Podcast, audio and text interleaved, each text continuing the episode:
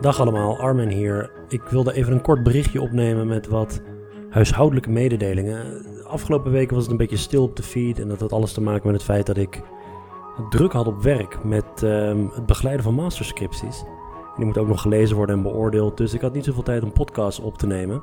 Dat gaat de komende tijd veranderen. En ehm, ik dacht, ik geef een klein voorproefje van wat er deze zomer allemaal op de agenda staat. Want ik ga de hele zomer door um, podcasts opnemen. Ze zeggen één per week, misschien soms twee per week. En um, er staan een aantal hele leuke gasten op het, uh, op het programma. Deze week wordt in Amsterdam aan de UvA een congres georganiseerd over eh, gender en politiek, de European Conference for Politics and Gender. En ik wilde van die gelegenheid gebruik maken om wat internationale gasten daar te interviewen. En um, de eerste daarvan is Akugo Emejulu. En met haar ga ik praten over intersectionaliteit. Ik heb haar gevraagd om ons een inleiding te geven in de intersectionaliteit. En toegepast op haar eigen onderzoek. Zij doet ontzettend boeiend onderzoek ook naar zwart feminisme, onder andere in Nederland. En daar heeft ze uh, allerlei activisten voor geïnterviewd. En um, ja, daar gaan, we over, uh, daar gaan we over praten.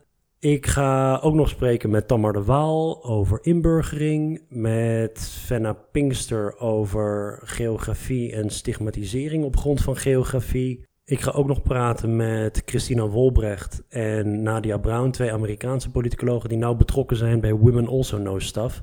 Een belangrijk en succesvol initiatief om wat meer diversiteit in de media te bewerkstelligen als het gaat om uh, nou ja, experts. En verder op het moment dat uh, het officieel is dat Boris Johnson de nieuwe premier wordt, ga ik ongetwijfeld Rob Ford uh, even bellen om zijn uh, stemming te peilen.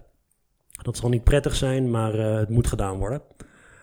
Ik heb nog een aantal andere gasten op mijn verlanglijstje staan, maar die hebben nog niet toegezegd en zo. Dus dat, dat komt allemaal wel. Maar in ieder geval was het afgelopen jaar erg leuk qua podcasten, moet ik zeggen. Ik ben vorige zomer begonnen om het structureel te doen wat, wat regelmatiger. En ik heb er denk ik ongeveer 30 opgenomen het afgelopen jaar.